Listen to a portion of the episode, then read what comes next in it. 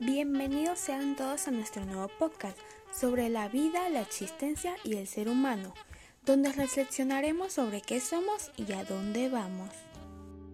El objetivo es elaborar una radio filosófica online y gratuita mediante la utilización de podcasts con temas de especial interés para la juventud, teniendo en cuenta especialmente a los más apartados de la sociedad, con menos formación académica y recursos económicos y digitales, siendo los más vulnerables de nuestra sociedad, contribuyendo así a su desarrollo humano y crecimiento intelectual.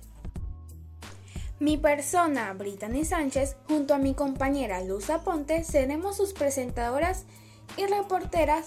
En el podcast de hoy tenemos la grata presencia de invitados especiales. Ellos son Tatiana Gómez, José Penido, Gabriela González y Kadir Cerceño. Las religiones nos ofrecen una respuesta a la pregunta, ¿cuál es el sentido de la vida? Esta respuesta es trascendental lo que quiere decir que el sentido de esta vida no la podemos encontrar en esta vida, ya que para las religiones esta es solo una etapa y nuestro sentido en la vida sería prepararnos para la siguiente. Por otro lado, existe la filosofía. Esta disciplina usa la discusión crítica y la argumentación racional para enfrentar preguntas acerca de la existencia, el conocimiento y la justicia. A través de los tiempos, los filósofos han ofrecido diferentes respuestas a las preguntas sobre el propósito de la existencia humana He aquí algunas. Como no se sabe si habrá una vida después de estas, para los hedonistas el sentido de la vida está simplemente en encontrar el placer y evitar el dolor. Para los cínicos, los estoicos y los epicúreos, el bien supremo es vivir en armonía con la naturaleza, rechazando las convenciones sociales como la riqueza o el poder. El nihilismo asegura que la vida no tiene sentido. Desde un punto de vista puramente biológico, el sentido de la vida podría ser dejar una descendencia saludable que se adapte a su medio ambiente. El ser humano, como máxima expresión de vida, ha considerado que su existencia es de origen divino y considera que los demás seres están ahí para servirle. Pidiendo las creencias de nuestro origen como divina y a causa de un Dios y en otra explicada por la ciencia que asegura somos origen del azar y de la evolución. Sin embargo, aún prevalece la idealización de que somos una raza superior. Y al mantener este criterio, el ser humano ha inferiorizado incluso a otros de su misma especie, por medio del sistema de castas, las divisiones sociales, entre otros. Siglos han pasado y en cada época encontramos que nos divide el dinero, el origen, la clase social, entre muchas cosas más. Todo esto basado en una misma perspectiva. Ahora en nuestro primer segmento pasaremos a entrevistar a nuestros invitados para saber sus conocimientos en este tema tan importante. Cabe destacar que si no sabe o no tiene idea de la respuesta puede guardar silencio y escuchar las respuestas de los demás participantes. Pero primero haremos una pausa para el espacio publicitario.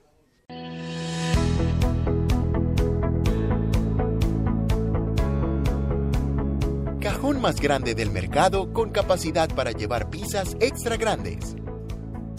Separadores de comida sin afectar la calidad Bolso frío ideal para alimentos de baja temperatura. Único cajón con compartimiento de lluvia separado de la comida.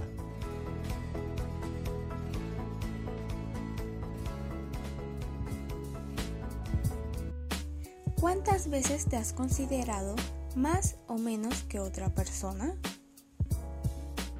Eh, aunque suene ególatra y narcisista, eh, para mí sí me considero más que otras personas, debido a que uno tiene que tener un autoaprecio y valor a sí mismo eh, mayor.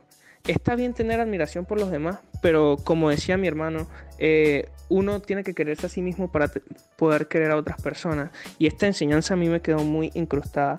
Y de esa forma tener una buena salud mental, porque al querernos a nosotros mismos comenzamos a comprender nuestros errores y así podemos tener una convivencia más sana con el ambiente que nos rodea y desarrollarnos mejor socialmente. De esa forma no es que uno sea egocéntrico, sino es que te preocupas más por lo tuyo. Bueno, desde mi punto de vista como adolescente, la verdad siento que es algo que ocurre muy frecuente. Y más en nuestra sociedad, donde la confianza en uno mismo como persona es algo difícil de conseguir debido a las críticas y opiniones innecesarias de las demás personas.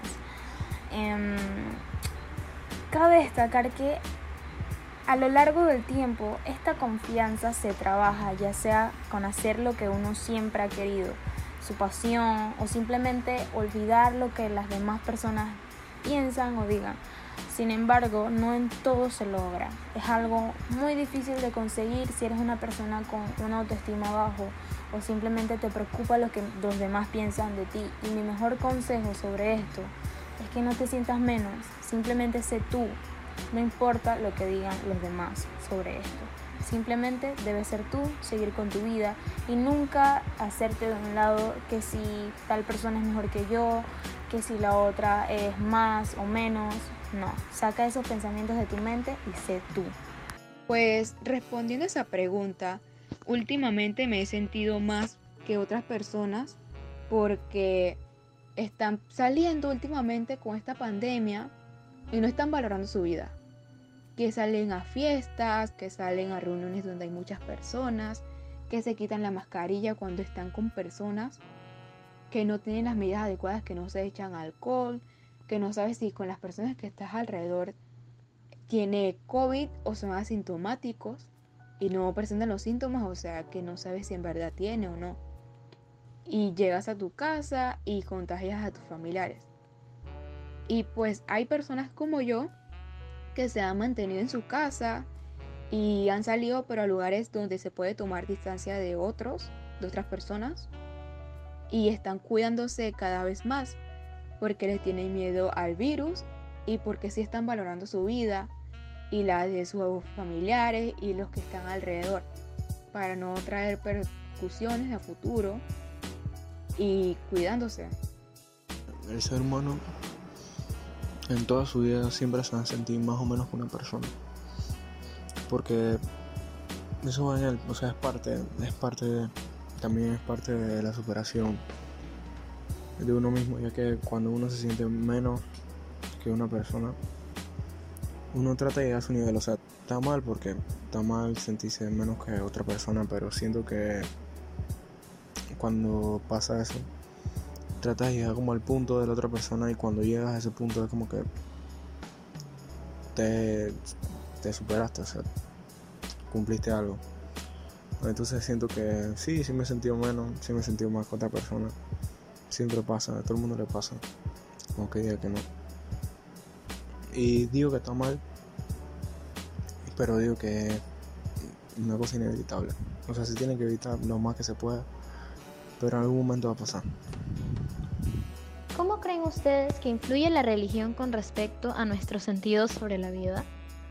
Ok, basándome en mi religión católica, para ellos la vida humana es sagrada y que la dignidad de la persona es la base de una división moral para la sociedad.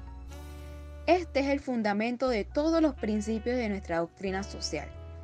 En nuestra sociedad, el derecho fundamental e inalienable a la vida se ve amenazado por el aborto provocado, el suicidio asistido, la clonación humana, la ingeniería genética, y por la aplicación de la pena de muerte. Al atentar conscientemente contra la vida de la población civil, incluyendo en caso de guerra o conflicto armado, siempre es un mal. La doctrina católica nos llama siempre a hacer todo lo posible para evitar una guerra. Las naciones deben proteger el derecho a la vida mediante la búsqueda de medios eficaces para evitar conflictos y resolverlos por medios pacíficos.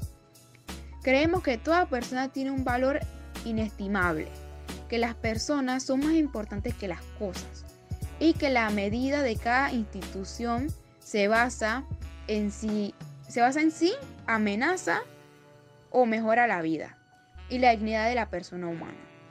Eh, el objetivo principal de la religión es llenar al ser humano, o sea, como dar un sentido de vida a la persona que crea en cierta religión, porque hay varias.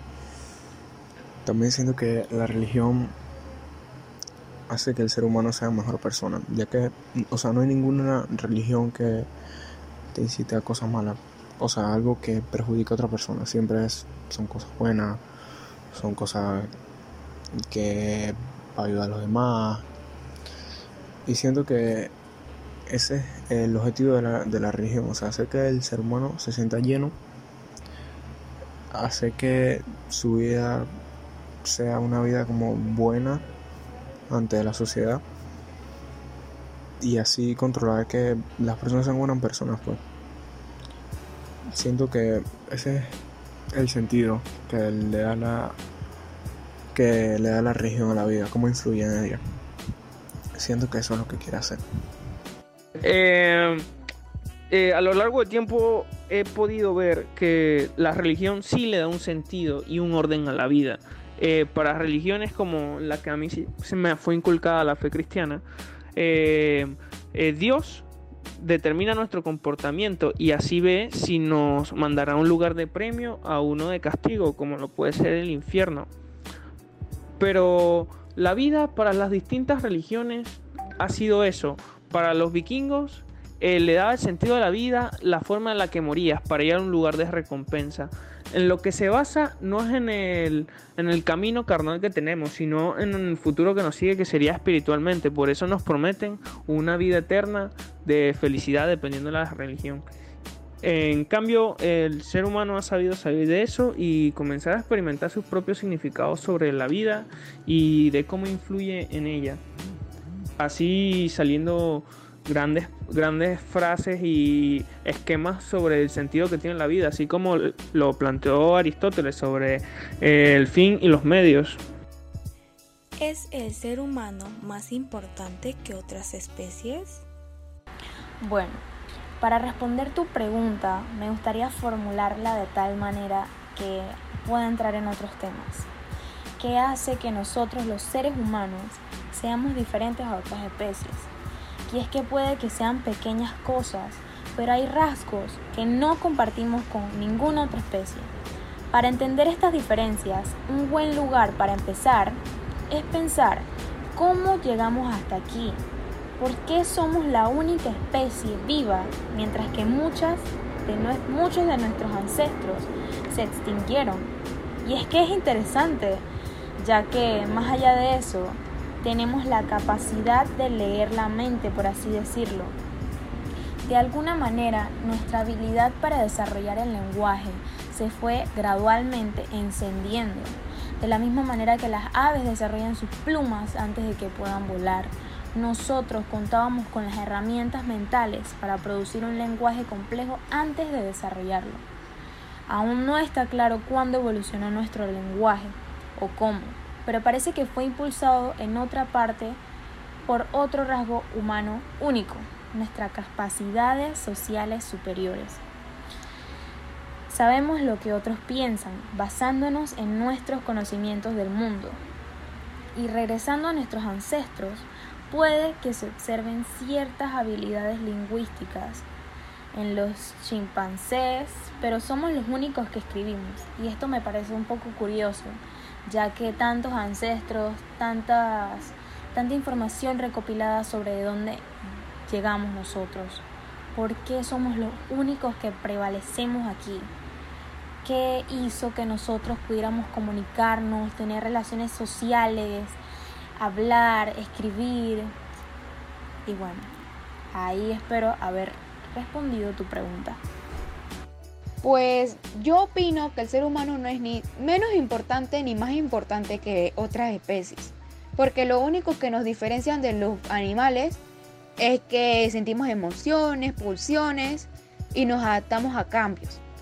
También eh, pensamos, entendemos, evaluamos y actuamos bajo ciertas condiciones para tener un beneficio o un objetivo.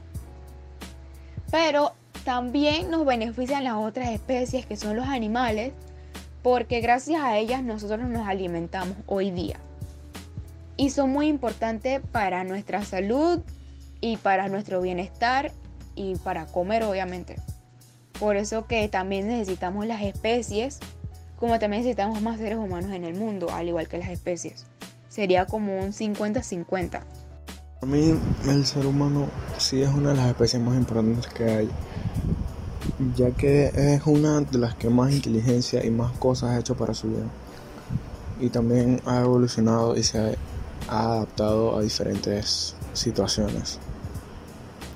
Siento que es importante y es la especie que domina actualmente porque yo siento que es por su fácil eh, método de adaptación, ya que el ser humano se adapta a lo que sea. Tenemos ejemplo el coronavirus que de la nada todos tuvimos que que dar las clases virtuales, hacer las cosas virtuales, hacer las cosas por internet. No salir de la casa, hablar por internet con la familia. Y el ser humano se adaptó. Y cuando hay que salir también se va a adaptar. Pues siempre lo ha hecho, se adaptó a guerras, se adaptó a, a todo, se adapta a todo. Por eso siento que es una de las más importantes. Una de las que más domina el planeta. También por su abundancia. Y siento que viéndolo desde otro punto no es tan importante porque en realidad siento que ni una especie es como fundamental o importante. Depende de qué punto de vista lo estemos viendo, importante para quién. Así que esa es mi opinión. A mí, en teoría, la vida humana no es más importante que cualquier otra vida. Debido a que si quitamos, por ejemplo, la vida de cualquier animal o insecto, como lo puede ser el cliché de las abejas, el planeta ahí sí sería seriamente afectado. Pero en cambio, si quitamos eh, la vida humana, el planeta retomaría y su equilibrio y seguiría adelante. De forma de que los humanos solo hacemos eh, en parte destruir el planeta. Así que para mí no es que la vida de los seres humanos sea menos valiosa que la de otras especies, sino que para mí la vida de los seres humanos que me rodean sí es más importante que cualquier otra vida, ya que esas sí tienen un impacto directo en mí y en mi forma de desarrollarme. ¿Qué considerarían ustedes como vida? ¿Qué es un ser vivo? Para mí, la vida básicamente es el proceso, como siempre ha sido definido, de nacer, crecer, reproducirse y morir.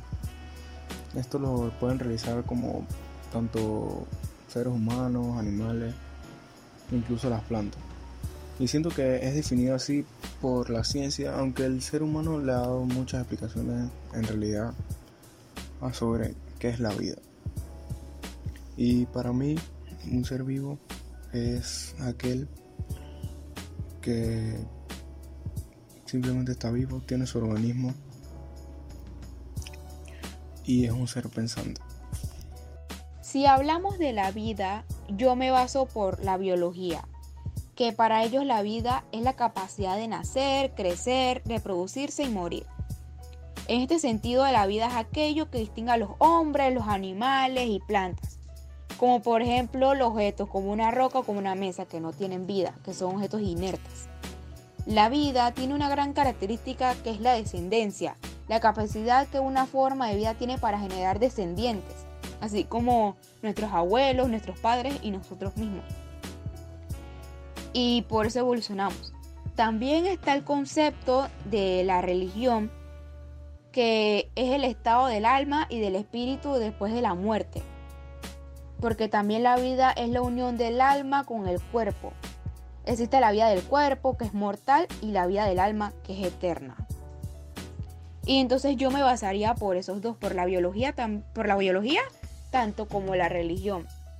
Ok, la vida. La vida para mí es más que una simple definición que nos llega a brindar la ciencia. Sé que las plantas y los animales de cierta forma están vivos debido a que nos distingue de lo que vendrían siendo los objetos inanimados de, nosotros los seres. Pero para mí la vida, en, concretamente para el ser humano, es la capacidad que nosotros tenemos de ser libres y de lo que hacemos con el tiempo que se nos brinda, desde nacer hasta fallecer.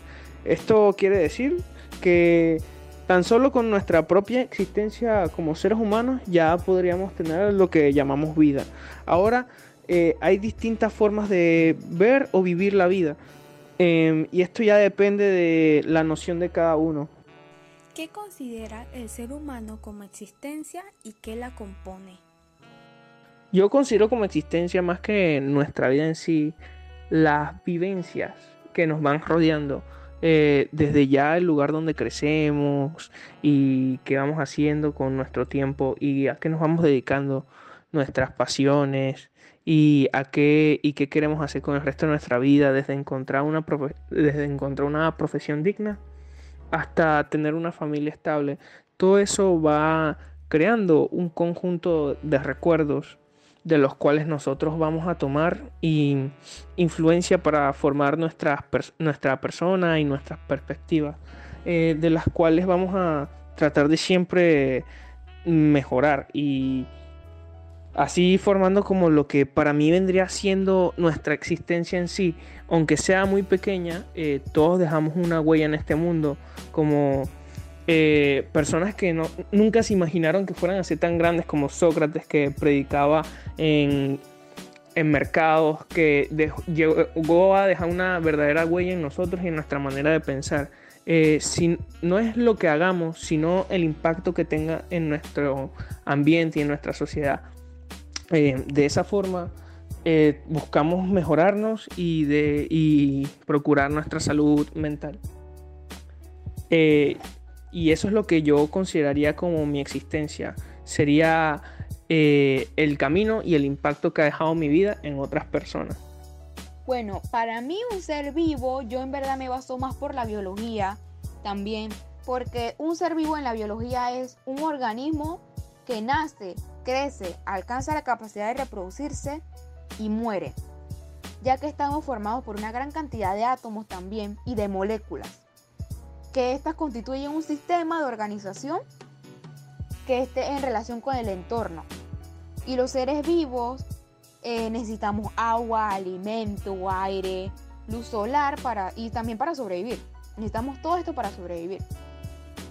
Porque los seres humanos somos nosotros los humanos, los animales, las plantas, ya sean flores, árboles, arbustos, entre otros muchos.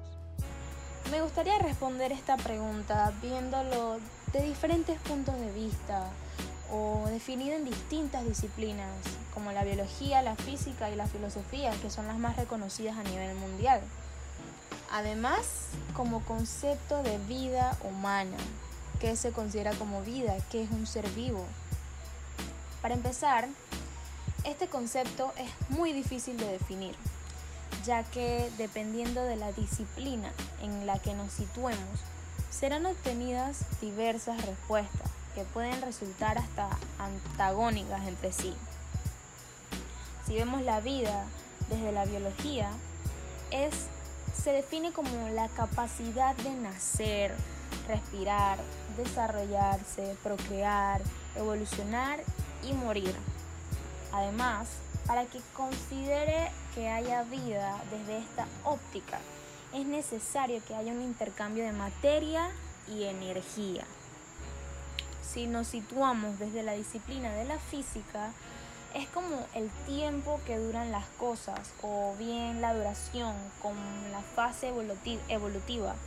Es decir, por ejemplo, las estrellas tienen vida, algo que resultaría incompatible desde la biología porque en la biología vida es algo que puede respirar, desarrollarse, procrear, evolucionar y morir. Una estrella no es capaz de hacer todas esas cosas.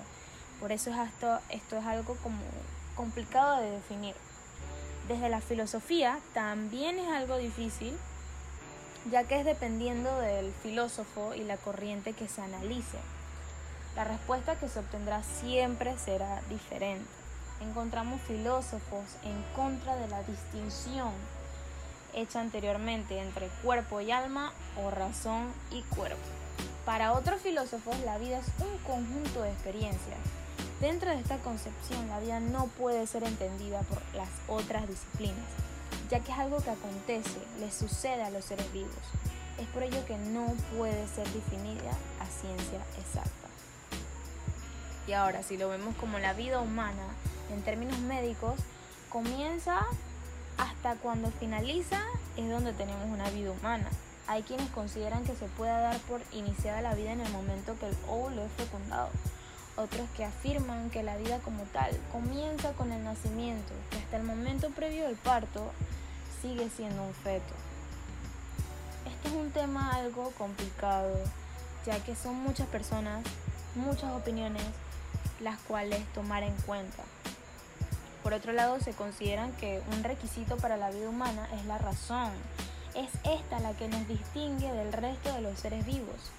Se considera que esta postura se presentó a partir de la difusión de la religión judea-cristiana. Aunque a lo largo de la historia se ha ido modificando, como bien sabemos, no solo aquellos que poseen razón son considerados como poseedores de vida. Por eso es un tema tan complicado. Si nos comparamos con otras especies, somos diferentes ya que nosotros tenemos razón, la capacidad de pensar, de comunicarnos, de hablar, y pues los otros no. Pero no solo por eso se puede tomar en cuenta que un ser que piensa puede tener vida. ¿Es así? Respondiendo a tu pregunta, es depende de qué punto de vista quieras. Muy complicado de definir, no tiene una definición exacta. Se considera que la vida son los diferentes estados de reencarnación, desde lo que es el cristianismo como una faceta, también como lo vimos con las disciplinas. Así que espero haber contestado tu pregunta.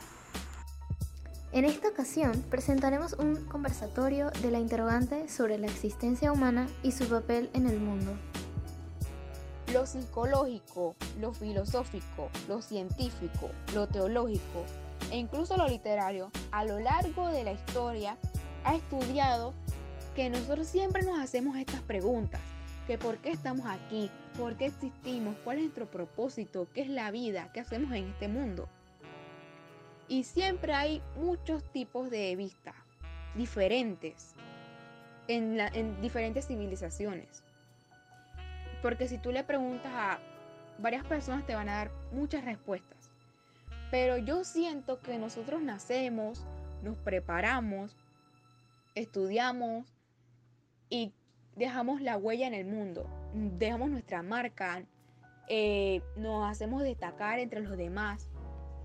Y después de cumplir ese propósito de ayudar a la humanidad o algo, ya finalmente podemos morir, descansar en paz, sabiendo que hicimos algo por la humanidad, que cumplimos nuestro propósito. Eh, el ser humano considera como existencia simplemente a hacer su vida en el mundo y existir, a conocer gente, visitar lugares, tener amigos,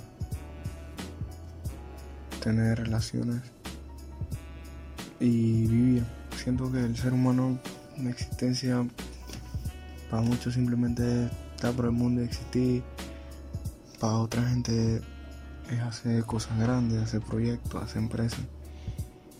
O sea, cada ser humano puede hacer lo que, lo que quiera con su existencia, con su vida. Y siento que es eso, que la existencia simplemente es existir en el mundo y, y hacer lo que, lo que te propongas hacer. Esto es algo muy interesante, ya que si analizamos bien, podemos sacar millones de preguntas como ¿cómo se origina la humanidad? y por qué nuestra especie reina en el planeta. Reina ya que somos la única especie de nuestros ancestros que evolucionó con rasgos complejos y específicos para comunicarse, tener una debida relación social y su entorno, entre otras características que ya conocemos de lo que somos ahora. La capacidad de razonar, le ha permitido al Homo sapiens el poder organizar el mundo, no solo de manera abstracta, lo cual otros animales u otras especies no hacen. Los seres humanos son capaces no solo de vivir en sociedad, no solo de convivir en sociedad, no solo de mantener esa conexión en sociedad, sino también de consensuar y convenir esa convivencia. En mi opinión, nosotros los seres humanos somos totalmente dispensables en este planeta. La verdad es que no cumplimos ningún papel totalmente especificado en el balance de este mismo. Si nos damos cuenta, si quitamos a otras especies, el daño que sufriría el planeta sería mucho mayor. Pero si quitamos a los humanos, ¿qué pasaría? Exacto, eh, no pasaría no absolutamente nada, sino que el planeta seguirá su curso. En cambio, si quitamos a una especie como lo puede ser las abejas, los árboles, las plantas no serían polinizadas y decaería mucho y el planeta se vería en una crisis muy grande. En cambio que si quitamos a los seres humanos, no pasaría absolutamente nada y el mundo simplemente seguiría adelante en su curso. A continuación daremos paso a la recapitulación. Durante estos minutos hemos visto distintos puntos de vista tanto del pasado como del presente. Se ha analizado y observado el comportamiento del ser humano junto con las otras especies y cómo estos se relacionan entre ellos pero hay que aclarar algunos puntos. Si bien es cierto que al comienzo el ser humano era tan hábil y común como cualquiera de los otros animales, eso data ya más de hace mil años. En la actualidad, el ser humano, aunque pueda sonar un poco egoísta y narcisista, es el ser vivo más importante de este planeta. Y eso lo demuestra la ciencia, ya que muchas especies han sobrevivido gracias al ser humano. Muchas especies solo viven gracias al ser humano como pueden ser los animales de granja y las plantas de cultivo alimenticio. Además, todas las estructuras de ciudades, plantas de generación de energía, entre otros, necesitan un mantenimiento que si no se les da puede deteriorarse y destruirse.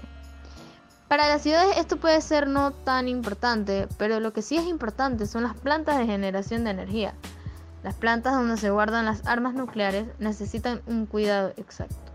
Después de un tiempo sin cuidado, a las plantas nucleares pueden explotar causando graves daños con residuos nucleares que pueden dañar kilómetros. Las represas al romperse pueden crear inundaciones masivas y si todas se rompen seguidamente, pues pueden destruir hectáreas de zonas silvestres. Por último, los hilos nucleares no son eternos, las bombas nucleares no son eternas. Si sus materiales se degradan lo suficiente, pueden explotar dejando el planeta en un invierno nuclear. Y entonces quedamos en un dilema. Si el ser humano desaparece del mundo, hay mucha más destrucción de las que él puede estar causando en el mundo. Y esto nos deja una reflexión. Para que el planeta mejore, no hay que eliminar al ser humano. Esto es un grave error. Si esto sucede, nuestro planeta dejaría de existir. La forma en que podemos cambiar esto es cambiar nuestra perspectiva del mundo y de cómo nos relacionamos con él, ya que el mundo depende de nosotros y nosotros de él para sobrevivir. Agradecemos a todos los invitados que participaron en el podcast de hoy y que emplearon nuestro conocimiento sobre la existencia del ser humano en el mundo. Espero haya sido de su agrado, no te pierdas nuestro próximo podcast. Hasta luego.